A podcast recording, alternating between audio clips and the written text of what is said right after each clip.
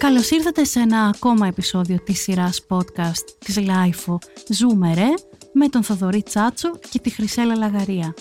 Τι σημαίνει η πρώτη μέρα στο σχολείο για ένα άτομο με αναπηρία; Πόσο εύκολη είναι η φίτηση σε ένα γενικό σχολείο; Είναι τα podcast της LIFO.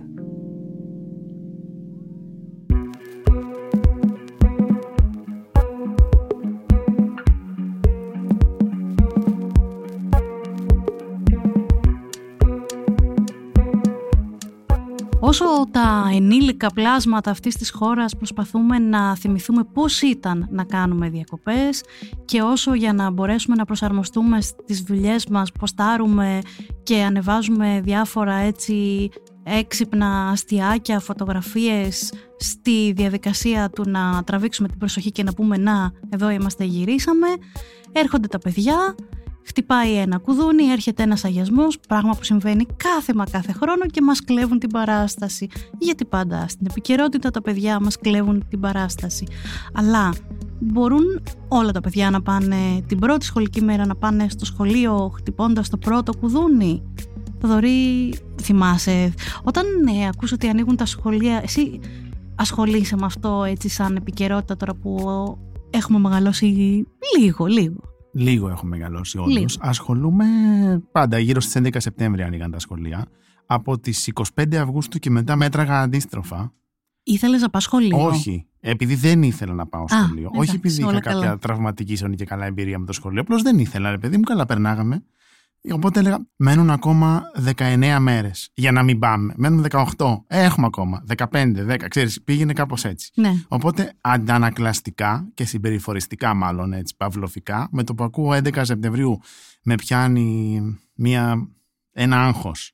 Είναι πώς πιάνει κάποιος από εμάς με την αθλητική Κυριακή, με τη μουσική της αθλητικής Κυριακής. Επίσης, να πω, στην πραγματικότητα έτσι, γυμνάσιο και λύκειο που πήγα σε γενικό σχολείο, δεν άρχιζε ακριβώς η θλίψη, η μελαγχολία του ότι ξαναρχίζουν τα σχολεία για μένα σε 11 Σεπτέμβρη. Άρχιζε γύρω στις 13-14 Σεπτέμβρη που αρχίζει ο κάθε καθηγητής, καθηγήτρια να μπαίνει μέσα και να λέει θέλω ένα καθαρό τετράδιο πενιντάφυλλο αυτό. Δεν είχε καθαρό τετράδιο. Ναι, ένα τριών θεμάτων για το αυτό. Και επειδή εμένα δεν με ενδιαφέρε αυτό, δεν θα έπαιρνα τετράδια, καθόμουν και μελαγχόλησα και λέω τώρα δεν, δεν γλιτώνουμε. Είναι αναπόδραστο. Ξεκινήσαμε πάλι αυτό. Λοιπόν, είπες ότι πήγες σε γενικό σχολείο. Τι σημαίνει το γενικό σχολείο, τι πάει να πει; Σημαίνει ένα σχολείο το οποίο φίτησα εγώ τυφλό και όλα τα υπόλοιπα παιδιά αρτιμελή, πώς να το πω. Βλέπανε. Βλέπανε. Είσαι σίγουρος γι' αυτό; Βλέπανε, ναι, βλέπανε. Ήμουν ο μοναδικός τυφλό μέσα σε 300-400 παιδιά. Αυτό στο γυμνάσιο και λύκειο, γιατί στο δημοτικό πήγα σε ειδικό σχολείο. Και γιατί άλλαξες και έφυγες; Τώρα συνειδητά μπορώ να σου απαντήσω πολλά. Τότε ήξερα απλώς τελείως ε, ακατέργαστα ότι αυτό το περιβάλλον με πνίγει, μου δημιουργεί μια, μια λύπη. Κάτι διαφορετικό από ό,τι βιώνουν όλοι οι υπόλοιποι, χωρίς όμως αυτό να ξέρω να το πω. Πάμε να πούμε πρώτα τα τυπικά, τα διαδικαστικά. Αυτή τη στιγμή μιλώντας τουλάχιστον για τα τυφλά παιδιά, ένα παιδί μπορεί να φοιτήσει τα έξι χρόνια του δημοτικού στα λεγόμενα ειδικά σχολεία της χώρας, τα οποία είναι δύο, ένα στην Αθήνα, ένα στη Θεσσαλονίκη και μετά αν θέλει μπορεί να συνεχίσει την επαφή του με τα συγκεκριμένα σχολεία μέσω φροντιστηριακών μαθημάτων τη ενισχυτική διδασκαλίας, δηλαδή βασικά που γίνονται τα απογεύματα και παράλληλα είτε να φοιτήσει σε κάποιο σχολείο της γειτονιάς είτε να φοιτήσει σε κάποια σχολεία τα οποία είναι κοντά και στο επίπεδο των περιοχών στα ειδικά σχολεία τυφλών. Οπότε αυτό που περιγράφει ο Θοδωρής είναι μια διαδικασία που γινόταν έτσι τα προηγούμενα χρόνια. Το να πας σε ένα γενικό σχολείο ήταν ακόμα πιο δύσκολο από ό,τι μπορεί να είναι σήμερα, γιατί δεν υπήρχαν οι λεγόμενοι καθηγητές παράλληλης στήριξης.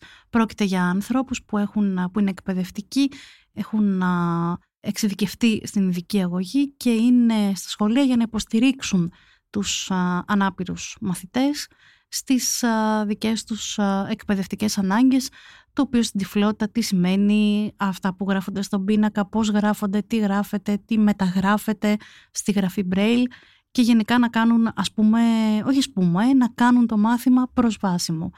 Στα χρόνια του Χαλκού, το έχουμε ξαναπεί, που πηγαίναμε εμείς στο σχολείο, Αυτά τα δεδομένα δεν ήταν έτσι. Ένας μαθητής ή μία μαθήτρια αναλάμβανε την ευθύνη και αυτός και η οικογένειά του, η οικογένειά της να πάει στο σχολείο αν ήθελε το πιο αποστασιοποιημένο ας πούμε, γενικό σχολείο μόνη της, χωρίς εφόδια οπότε ε, αυτό σήμαινε και καλά και κακά πράγματα εμείς μεγαλώνοντας βλέπουμε τα καλά γιατί ο οργανισμός του ανθρώπου είναι έτσι φτιαγμένος ώστε να, να προσαρμόζεται, να συνηθίζει στις αλλαγές και να βρίσκει λύσεις, τρόπους. Δεν ξέρω όμως αν περνώντας τα χρόνια και γυρνώντας πίσω μπορούμε να πούμε ότι αυτά ήταν τότε εύκολα που βιώναμε. Καλή ώρα το να ξέρεις ότι είσαι εκτός από μια διαδικασία που έχει να κάνει με το γράψιμο, τα τετράδια, η οποία διαδικασία φαίνεται απλή και αδιάφορη, αλλά ή γίνεται απλή και αδιάφορη επειδή μπορείς να τη βιώσεις. Αν δεν μπορείς να τη βιώσεις, αποκτά ένα διαφορετικό νομίζω ενδιαφέρον, ε; Ναι, ακριβώς. Εγώ θυμάμαι χαρακτηριστικά στην έκτη δημοτικού όταν αποφάσισα τέλος πάντων μαζί με τους δικούς μου να, φύγουμε, να φύγω από το ειδικό σχολείο τυφλών και να πάω σε γυμνάσιο δεν ήξερα καθόλου τι θα συναντήσω.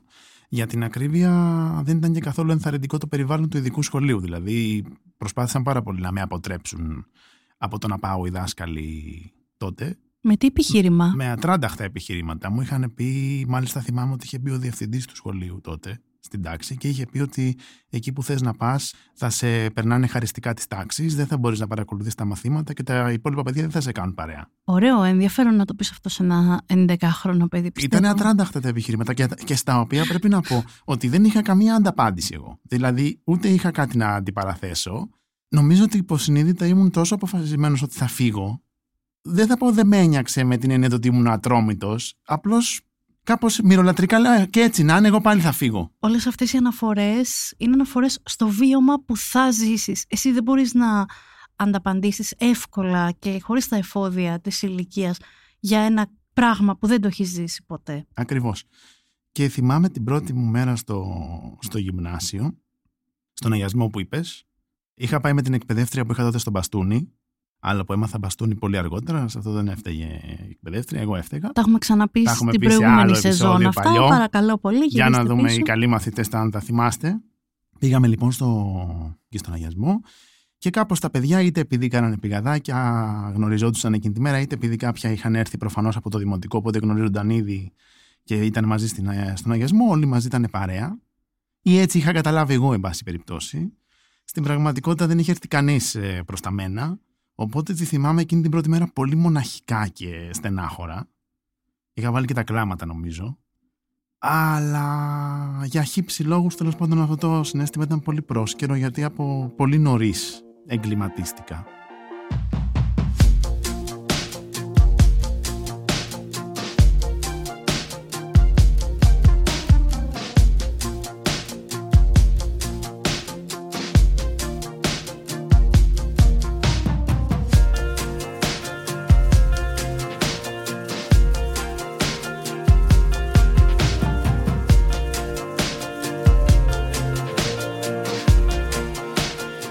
Εγώ παρόμοιες εμπειρίες, γιατί πήγα και σε ένα σχολείο μάλιστα με πάρα πολλά παιδιά. Τότε επέλεξαν οι γονείς μου να. και εγώ συμφωνούσα να παρακολουθήσω γυμνάσιο και λύκειο σε ένα ιδιωτικό σχολείο. Και αυτό σημαίνει χιλιάδες παιδιά που πετάγονταν από παντού, από διάφορες τάξεις, ήταν όλων των ηλικιών. Παιδιά, το σχολείο αυτό καλύπτει από τον υπηαγωγείο μέχρι το Λύκειο. Σίγουρα οι πρώτες μέρες της πρώτης γυμνασίου ήταν έτσι δύσκολες, δεν το συζητάω και αυτό που είπες πριν για, το, για τους καθηγητές εμένα μου θύμιζε την αρχή της κάθε χρονιάς και την κάθε μάχη που πρέπει να δώσω με τον κάθε καθηγητή. Όχι θα δίνω γραπτά, όχι θα δίνεις προφορικά, όχι δικαιούμαι να δίνω γραπτά, όχι έτσι, όχι αλλιώς. Κάθε φορά ήταν μια καινούρια ε, ανακάλυψη του τι θα συναντήσω εγώ, επειδή ήμουν λουφαδόρο από τότε, δεν με ενδιαφέραν αυτές οι μάχες ιδιαίτερα. Με ενδιαφέραν να κάνω τη ζωή μου εύκολη. Με ενδιαφέραν να, μαθ... να μαθαίνω ό,τι μάθημα με ενδιαφέρε, το οποίο το διάβαζα κτλ. Οπότε μάθαινα και στα άλλα που δεν με ενδιαφέρε, γιατί όντως οι καθηγητές είχαν μια πρόθεση να σε αν δουν ότι δεν πολύ τραβάς ή δεν πολύ γουστάρεις ή δεν πολύ τέλος πάντων. Δεν πολύ τραβάγαν και αυτοί. Μπράβο, μπράβο. Είχαν την πρόθεση λίγο να σου κάνουν και αυτή τη ζωή εύκολη. Δεν θέλανε. Και δεν ξέρανε και πώς αλλιώς να το κάνουν. Δεν είπαμε, δεν υπήρχε τότε παράλληλη στήριξη κτλ. Ναι. Οπότε όπου μπορούσα να λουφάρω και δεν με ενδιαφέρε, πρέπει να πω ότι λούφαρα. Ανερυθρίαστα. Ανοίγοντας λοιπόν την α, ομπρέλα γενικό ειδικό σχολείο και επειδή στην πορεία θα το αναλύσουμε αυτό με τους καλεσμένους που θα έχουμε Σαν πάνελ μοιάζει τώρα εδώ. Ναι, με συγχωρείτε, δεν ήταν στις προθέσεις μου να το κάνω έτσι, αλλά ωραία. Εμείς λοιπόν υποστηρίζουμε θεωρητικά, αφού πήγαμε εκεί και αφού δεν περάσαμε άσχημα, ότι είναι Όχι, καλύτερα πέρασα, για εγώ ένα πέρασα παιδί. υπέροχα. κιόλας, Ναι, να πω. και εγώ έχω περάσει πολύ ωραία και έχω κρατήσει ανθρώπους Και εγώ πάρα από πολλούς. εκείνη την εποχή που αυτό μάλλον λέει ότι μ, έχω και πολύ ωραία πράγματα να θυμάμαι. Όμως εμείς λέμε λοιπόν πολύ ωραία παιδιά να πάτε στο γενικό σχολείο βεβαίως.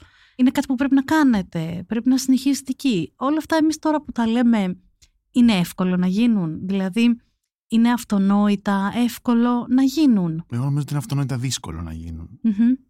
Είναι αυτονόητα δύσκολο να γίνουν γιατί όπως θα τα πούνε και οι υπόλοιποι ούτε το σχολείο μπορεί να μας υποδεχτεί ακόμα όπως θα οφείλε και θα έπρεπε. Δηλαδή, ναι, μεν άνοιξαν οι πόρτες για να μπουν οι ανάπηροι μαθητές στα γενικά σχολεία, αλλά τα σχολεία τα ίδια δεν φαίνεται να είναι ακριβώς έτοιμα να το κάνουν αυτό για διάφορους λόγους.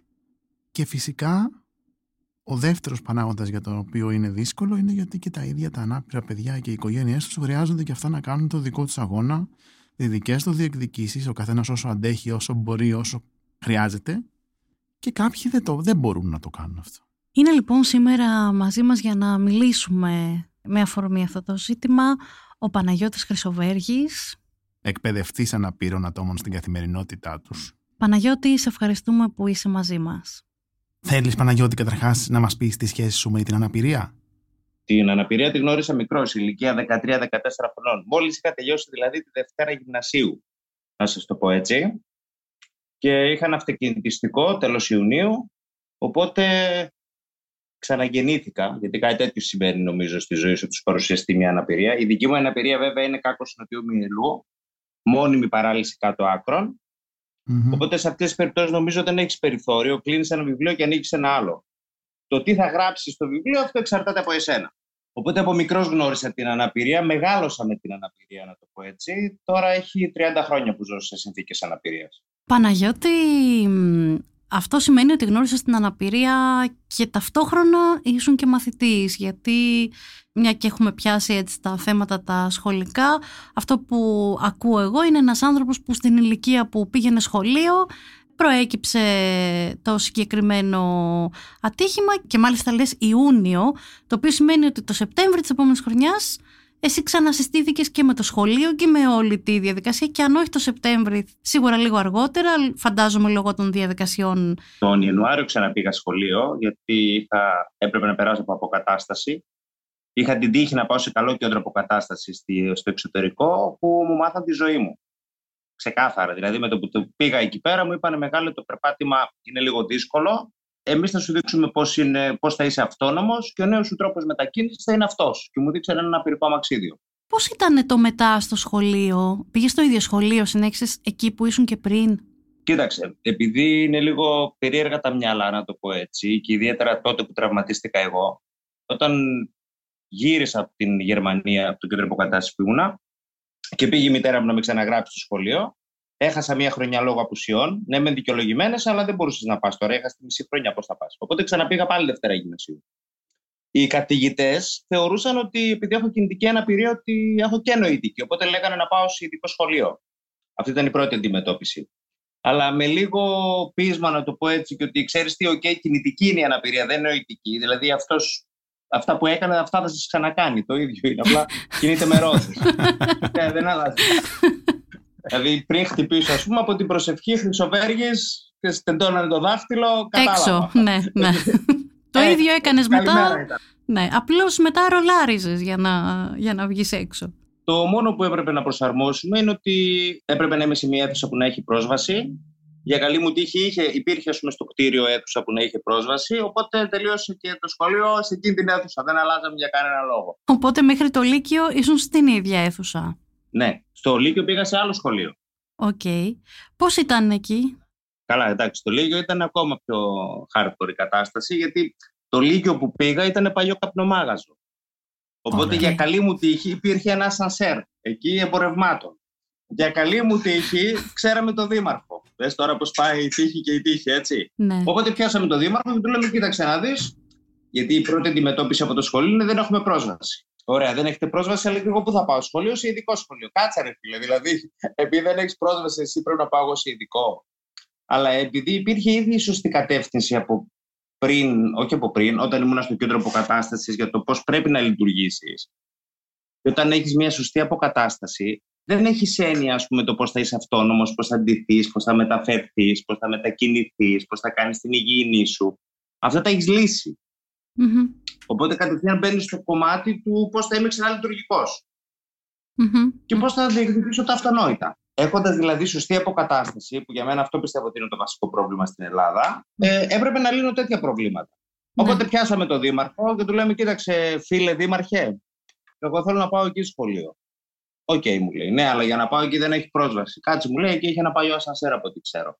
Οπότε ο Δήμος έφτιαξε το ασανσέρ, το οποίο είχα δικό μου κλειδί, ας πούμε, δηλαδή μπαίνω βγαίνω όποτε ήθελα στο σχολείο, να σας το πω έτσι. Μμμ. Μμμ. Και μάλιστα για να βγω από το ασανσέρ έμπαινα σε αίθουσα. Ήσουν ο μόνιμος επισκέπτης ε, της συγκεκριμένης αίθουσας, φαντάζομαι. Η μασκότ. Ναι, δηλαδή και κοπάνα να θες να κάνεις, δεν μπορούσες εύκολα να σου το πω έτσι. Ναι, Γιατί ναι, έβγαινες από αίθουσα. Δεν πει συγγνώμη λίγο, ξέρετε, εγώ φεύγω ή ξέρετε, έρχομαι. ναι, Έβγαινες ναι, σε φαινόσουν. ναι, ναι. Οπότε φτιάξαμε το ασανσέρ, αλλά υπήρχε το πρόβλημα της τουαλέτας. Ήταν το επόμενο που θα σε ερώταγα. Στο γυμνάσιο βόλευε τουαλέτα. Μμμ. Στο Λύκειο την κάναμε να βολεύει.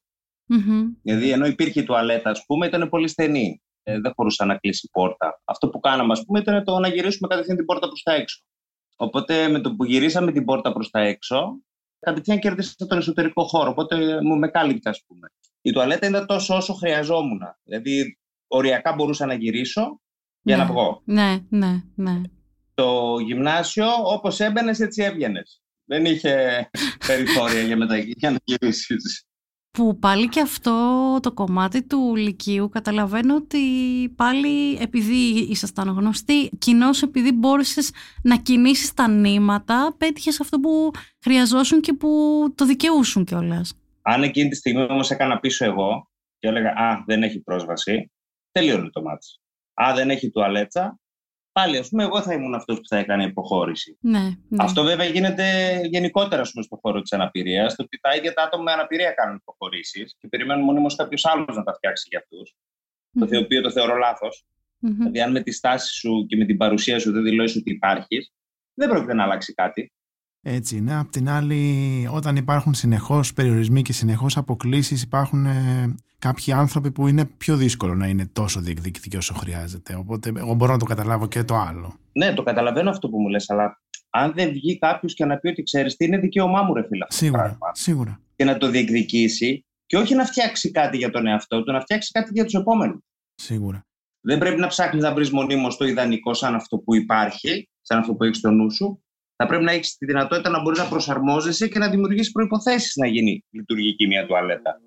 Όχι μόνο για σένα, αλλά και ότι εγώ εντάξει, τελείωσε το σχολείο, έφυγα. Κάποιος άλλος όμως δεν θα χρειαστεί να έρθει.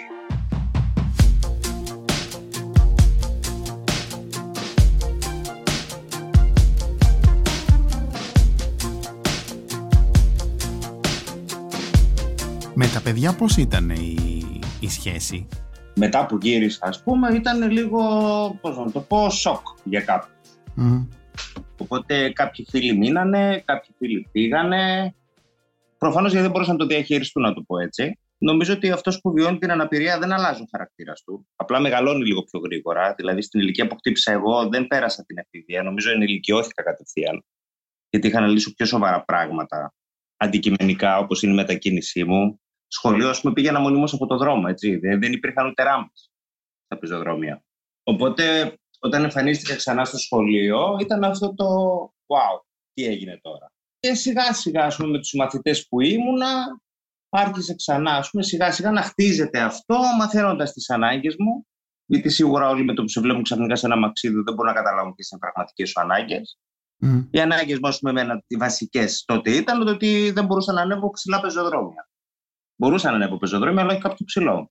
Οπότε εκεί χρειαζόμουν βοήθεια. Αυτό ήταν λίγο με τους συμμαθητές, αλλά το οποίο το βρήκαμε πολύ γρήγορα. Εσύ το είχες άγχος ότι τι θα γίνει, αν θα με αποδεχτούν, πώς θα είναι, είχες τέτοια άγχηση, αν διαφέρε το θέμα αυτό; Να σου πω την αλήθεια, πάνε και χρόνια τώρα, δεν το θυμάμαι καλά. Αλλά δεν είχα τέτοιο άγχος, νομίζω. Όπως δεν το έχω και τώρα, ας πούμε, το πώς θα με δει κάποιος ή τι θα κάνει. Η δύναμή σου, ρε παιδί μου, είναι η εικόνα σου. Αν εσύ νιώθεις εντάξει με τον εαυτό σου και σίγουρος για τον εαυτό σου, ξέρεις ποιος είσαι, το προσπερνάς.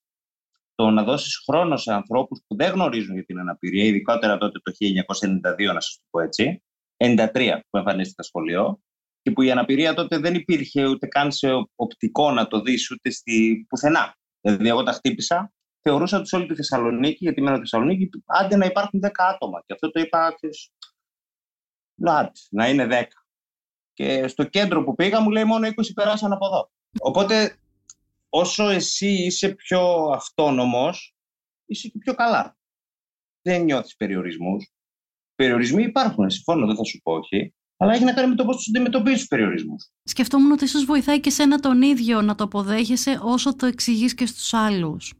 Η εξέλιξη για μια τέτοιου είδους αναπηρία είναι το να κατανοήσεις πώς κάνεις πράγματα. Πώς μεταφέρεσαι. Να αναλύσεις τις κινήσεις σου, δηλαδή, να σου το πω έτσι. Αν αναλύσεις τις κινήσεις σου, μπορείς να κατανοήσεις πολύ πιο γρήγορα πράγματα που γίνεται. Αυτά δεν τα λέω τώρα παίζοντας το καμπόσο ότι ξέρεις τα έμαθα. Αυτά μου τα βάλανε στο μυαλό μου από τότε που τραυματίστηκα. Mm. Δηλαδή, ο στόχος, ας πούμε, στο κέντρο που πήγα ήταν, ενώ πήγα σε κέντρο αποκατάστασης, η αποκατάσταση είχε διαχωριστεί ξεκάθαρα. Δηλαδή, δεν υπήρχε η ιατρική αποκατάσταση, υπήρχε η λειτουργική αποκατάσταση. Έπρεπε να σκέφτεσαι πώς θα αντιμετωπίσεις κάτι που θα σου έρθει. Οπότε, αν έχεις ένα τέτοιο feedback από πίσω, είναι πολύ πιο εύκολο το πράγμα. Όχι ότι δεν υπήρχαν δυσκολίες, έτσι. Μην λέμε τέτοια πράγματα. Όταν, ας πούμε, στο Λύκειο πήγαμε τριήμερη και μου λένε μαθητή μου, θα έρθεις; Λέω, ναι, τι δεν έρθω εγώ. Λείπει ο Μάης. Θα έρθω. Στο λεωφορείο όμως δεν ήταν προσβάσιμο για να ανέβω. Ναι.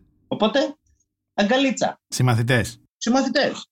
Βρήκα δύο ταμπρατισμένου. Λοιπόν, παιδιά, να πάμε τριήμερη. Τριήμερη, ωραία, θα πάμε. Για να ανέβω εγώ στο λεωφορείο πρέπει να κάνουμε αυτό. Οπότε κάναμε εκπαίδευση πριν πάμε.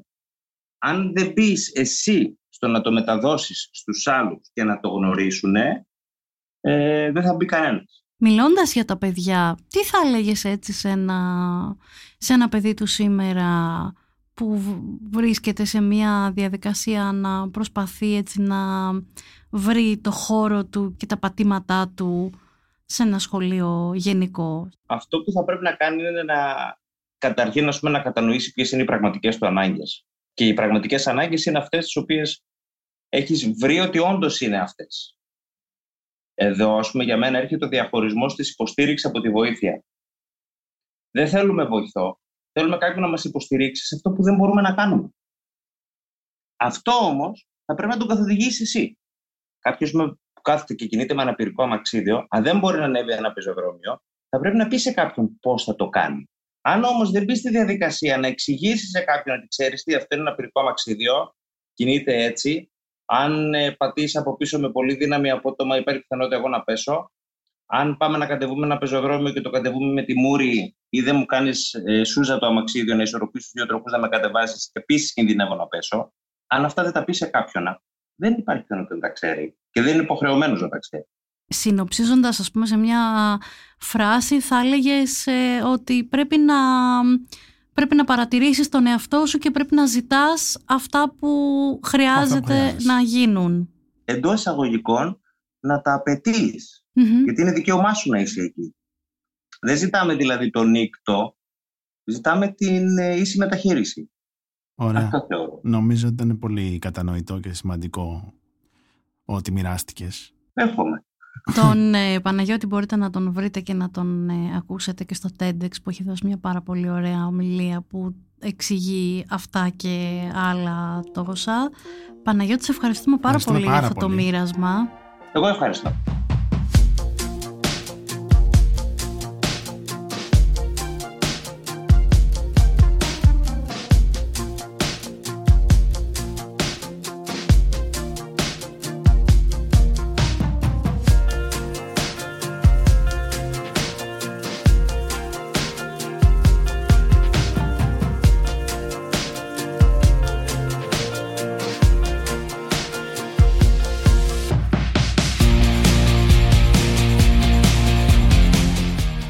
Ότι μέσα από αυτή την κουβέντα έγιναν όντως ξεκάθαρα και ότι υπάρχει θέμα προσβασιμότητας προφανώς στο δομικό περιβάλλον των σχολείων ακόμα και ότι οι καθηγητές χρειάζονται και οι μαθητές την εκπαίδευσή τους για το πώς δέχονται, πώς, ε, τι ανάγκες υπάρχουν σε ένα ανάπηρο παιδί ας πούμε ως μαθητή. Και βέβαια ξαναγυρνάμε και στο ότι και εμείς οι ίδιοι χρειάζεται να διεκδικούμε, να μιλάμε, να, να εξηγούμε τι χρειαζόμαστε και τι βοηθάει στην αυτονομία και την ανεξαρτησία μας ως ε, ανάπηροι μαθητές. Ναι και εγώ θα προσθέσω ότι χρειαζόμαστε και το κράτος και την πολιτεία και την ε, τοπική αυτοδιοίκηση να είναι συμμαχοί μας σε αυτό γιατί αυτό το βάρος δεν μπορεί να πέφτει όλο στις πλάτες των γονιών, των παιδιών, των καθηγητών που μακάρι όταν αναλαμβάνουν και ένα κομμάτι εκείνη γιατί αυτό σημαίνει ότι νοιάζονται και καταλαβαίνουν.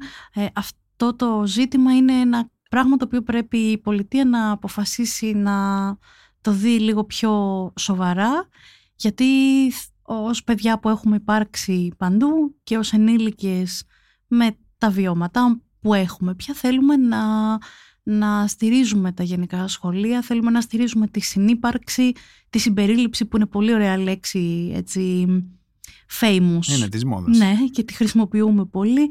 Αλλά για να γίνει αυτό πρέπει να γίνει όχι απλώς να πετάξουμε τα παιδιά στο γενικό σχολείο και να τους πούμε να κολυμπήσουν. Δεν πάει έτσι το πράγμα. Χρειάζεται υποστήριξη στα παιδιά, στους δασκάλους της τάξης, στους δασκάλους της παράλληλης στήριξης και γενικά να δούμε το πλαίσιο της πραγματικής έννοιας της ένταξης των ε, ανάπηρων παιδιών στο γενικό σχολείο. Νομίζω κλείνοντας έτσι αυτά που λέμε ότι όταν γίνεται σωστά και ισότιμα η συνύπαρξη αναπήρων και μη ανάπηρων μαθητών μέσα σε ένα σχολείο είναι μεγάλο κέρδος και για τις δύο κατηγορίες αυτές ανθρώπων και είναι μια πάρα πολύ καλή προνθέρμανση για να συμβαίνει αυτό και στην ενήλικη μας ζωή πια. Και κλείνοντας θα σας αφήσουμε με τα υπέροχα πράγματα που μοιράστηκε μαζί μας η Βάσο Ζόρζου που είναι εκπαιδευτικός και μητέρα παιδιού με αναπηρία η οποία μας μιλά για τη δική της εμπειρία, για το δικό της βίωμα μέσα από τη συνύπαρξη και του δικού της γιου στο γενικό σχολείο και δίνει και τη δική της διάσταση στο τι πρέπει να αλλάξει για να, για να τα πάμε καλύτερα. Η σχέση μου με την αναπηρία ξεκινάει πολύ νωρίς στη ζωή μου, από τα πρώτα μου χρόνια, ε, γιατί στην, στο οικογενειακό μου περιβάλλον υπήρχε άτομο με αναπηρία. Συνεχίστηκε με τις σπουδές μου, έχω σπουδάσει ειδική αγωγή ως εκπαιδευτικός και στην πορεία ήρθε και ο γιος μου, ο οποίος λόγω προορότητας έχει κινητική αναπηρία έχει εγκεφαλική παράλυση και πλέον περπατάει με βακτηρίες έχοντας μια περιορισμένη κινητικότητα. Ε, δεν σκέφτηκα ποτέ ότι θα ήταν πιο εύκολο, πιο ξεκούραστο το παιδί μου να φυτά σε κάποιο ειδικό σχολείο, διότι τα περισσότερα ειδικά σχολεία φιλοξενούν πλέον παιδιά με νοητική υστέρηση. Ο γιος μου δεν έχει νοητική υστέρηση. Και κάποια ελάχιστα ειδικά σχολεία που απευθύνονται σε μαθητές με κινητική αναπηρία που δεν έχουν νοητική υστέρηση, θεωρώ ότι ε, δεν θα του πρόσφερε τα κατάλληλα ερεθίσματα διότι έτσι κι αλλιώς ο γιος μου ανήκει σε μια οικογένεια που και τα αδέλφια του δεν έχουν κάποια αναπηρία και καταφέρουν και συνεπάρχουν αρμονικά. Επομένως, το ίδιο θεώρησα ότι θα καταφέρουμε σε ένα γενικό σχολείο. Δεν θεωρώ ότι το γενικό σχολείο βέβαια καλύπτει πραγματικά τις ανάγκες ενός παιδιού με κινητική αναπηρία. Θα λέγω το αντίθετο. Έχει πάρα πολλά εμπόδια. Τα περισσότερα σχολεία δεν είναι προσβάσιμα και όχι μόνο για τους μαθητές με αναπηρία, αλλά και για τους εκπαιδευτικούς με αναπηρία και για τους γονείς με αναπηρία και τους ανθρώπους με περιορισμένη κινητικότητα, ακόμα και ένα παιδί δηλαδή που έχει ένα σπασμένο χέρι, ένα πόδι, ε, ένα εμποδιζόμενο δηλαδή άτομο, ε, το σχολείο δεν είναι φιλικό προς εκείνο. Το Γενικό Σχολείο, παρότι τα τελευταία χρόνια, 10-15 χρόνια, άνοιξε τις πόρτες τους στους μαθητές με αναπηρία με το θεσμό της παράλληλης στήριξης ή του ειδικού βοηθητικού προσωπικού, δεν είναι έτοιμο, δεν ήταν έτοιμο να υποδεχτεί τους μαθητές, άνοιξε τις πόρτες του χωρίς όμως να είναι έτοιμο, δεν υπάρχει η επιμόρφωση των εκπαιδευτικών, οι περισσότεροι εκπαιδευτικοί δεν γνωρίζουν τις αναπηρίες, δεν γνωρίζανε συγκεκριμένα για τον γιο μου τι είναι η κεφαλική παράλυση και πώς μπορούν να κάνουν τις κατάλληλες προσαρμογές και επίσης και οι μαθητές δεν γνωρίζουν τα είδη των αναπηριών, τους περιορισμούς, τις ανάγκες των συμμαθητών τους με αποτέλεσμα αυτό να προκαλεί πολλά και συνεχή προβλήματα στην ε, σχολική μας ζωή. Κάθε σχολική χρονιά, στην αρχή κάθε σχολικής χρονιάς, υπάρχει τεράστια ανησυχία, άγχος και φόβος για το αν θα καταφέρει ο γιος μου να είναι στον αγιασμό μαζί με τους υπόλοιπους μαθητές του, ισότιμα όπως το δικαιούται, διότι οι πιστώσεις που δίνονται σε εκπαιδευτικούς ειδικής αγωγής, είτε είναι παράλληλη στήριξη, είτε είναι ειδικό βοηθητικό προσωπικό, είναι οι άνθρωποι οι οποίοι στέκονται και υποστηρίζουν τους μαθητές με αναπηρίες. Οι πιστώσεις που δίνονται λοιπόν είναι ελάχιστες σε σχέση με τις ανάγκες των μαθητών και πολλοί μαθητές δεν καταφέρνουν να είναι στον αγιασμό μαζί με τους μαθητές τους. Υπάρχουν μαθητές που πάνε σχολείο το Γενάρη, το Μάρτιο και αυτό καθιστά πάρα πολύ δύσκολη την ε, διαδικασία της ε, ισότιμης πρόσβασης στην εκπαίδευση. Τα πιο σημαντικά ή τα πιο ε, επίγοντα πράγματα που πρέπει να αλλάξουν στο γενικό σχολείο ώστε να είναι πραγματικά ισότιμο, προσβάσιμο και φιλόξενο σε κινητικά ανάπηρα παιδιά, ναι, είναι το πρώτο το, το κτίριο. Θα πρέπει κτηριακά να είναι προσβάσιμο, ε, να έχει τουαλέτα για μέα, να έχει τις κατάλληλες ράμπες, μπάρες, να έχει θέση πάρκινα μέα, διότι ένας μαθητής για να φτάσει ε, με αναπηρία στο σχολείο, με κινητική αναπηρία, θα πρέπει να έχει την προσβασιμότητα από το πεζοδρόμιο. Και επειδή το κτίριο είναι μόνο το κέλυφος, το σχολείο δεν είναι μόνο η τύχη, είναι και το ανθρώπινο δυναμικό. Θεωρώ πάρα πολύ σημαντικό, επιτακτική την ανάγκη της επιμόρφωσης των εκπαιδευτικών, οι οποίοι δέχονται μαθητές με αναπηρία χωρίς να έχουν ε, την κατάλληλη εκπαίδευση και αυτό καθιστά το έργο τους πάρα πολύ δύσκολο. Και συγχρόνως ε, την ε, επιμόρφωση, την ενημέρωση, την εκπαίδευση στους ίδιους τους μαθητές για το ποια είναι τα είδη της αναπηρίας, ποιες είναι οι ανάγκες των συμμαθητών τους που έχουν αναπηρίες, ποιες είναι οι δυνατότητές τους. Και όλο αυτό θα πρέπει να γίνει στους μαθητές από την προσχολική ηλικία, ώστε να προετοιμαστούν κατάλληλα και να είναι έτοιμοι και εκείνοι να συνεπάρχουν με τους ε, μαθητές με κινητική αναπηρία ή οποιαδήποτε άλλη αναπηρία. Υπάρχουν πολλά περιστατικά που έχω δει να συμβαίνουν όλα αυτά τα χρόνια που ο γιος μου πάει σχολείο, στο γενικό σχολείο και με κάνουν πολύ αισιόδοξη και ελπίζω ότι τα πράγματα θα πάνε καλύτερα στην ενσωμάτωση παιδιών με αναπηρία στα γενικά σχολεία. Το πρώτο κομμάτι είναι οι ίδιοι εκπαιδευτικοί που μας υποδέχονται. Είναι άνθρωποι που φοβούνται, που δεν γνωρίζουν εκτός από αυτό το τεράστιο έργο που έχουν, που από μόνο του είναι πάρα πολύ δύσκολο, έχουν και την ευθύνη του να καταφέρουν να συμπεριλάβουν έναν μαθητή με κινητική αναπηρία στην τάξη τους. Χωρίς λοιπόν να έχουν εκπαίδευση, πολλοί εκπαιδευτικοί, οι περισσότεροι εκπαιδευτικοί, ε, μας αγκάλιασαν, ε, μας υποστήριξαν, επιμορφώθηκαν, έψαξαν, βρήκαν και έτσι ο γιος μου καταφέρνει πλέον στην τρίτη γυμνασίου να φυτά στο γενικό σχολείο ισότιμα με τους μαθητές μου, πλήρως συμπεριληπτικά. Κάτι άλλο το οποίο με κάνει πολύ αισιόδοξη είναι οι ίδιοι οι μαθητές του. Από τον υπηαγωγείο που του έφερναν ε, το βοήθημα που χρειαζόταν, τρέχαν όλοι να το φέρουν. Από το διάλειμμα που κάνουν τις προσαρμογές που χρειάζονται για να παίξουν μαζί του. Για παράδειγμα παίζουν κυνηγητό και ο Βαγγέλης τρέχει με τις ε, βακτηρίες και οι άλλοι τρέχουν κάνοντας κουτσό για να ισοβαθμίσουν την διαφορά στην ταχύτητα. Και επίσης, ε, ακόμα και στο κοινωνικό κομμάτι, όταν πάει στα σπίτια φίλων του, βλέπω πόσες προσαρμογές κάνουν οι ίδιοι φίλοι του χωρίς να το ζητήσει εκείνος. Έχουν πλέον εκπαιδευτεί και ξέρουν σε ποια καρέκλα θα τον βάλουν να κάτσει, ποια γωνία του καναπέ είναι καλύτερη, ε, τα σκαλιά του σπιτιού τους με ποιο τρόπο μπορεί να τα ανέβει να τα κατέβει και αυτό με κάνει πάρα πολύ αισιόδοξη. Αυτό ήταν ένα ακόμα επεισόδιο της σειράς podcast της Lifeo Ζούμερε με το Θοδωρή Τσάτσο και τη Χρυσέλα Λαγαρία. Για να μην χάνετε κανένα από τα επεισόδια μας, κάντε εγγραφή σε Spotify, Google και Apple Podcasts. Ηχοληψία, επεξεργασία και επιμέλεια, Γιώργος Ντακοβάνος και Μερόπη Κοκκίνη. Ήταν μια παραγωγή της Lifeo. Είναι τα podcast της Lifeo.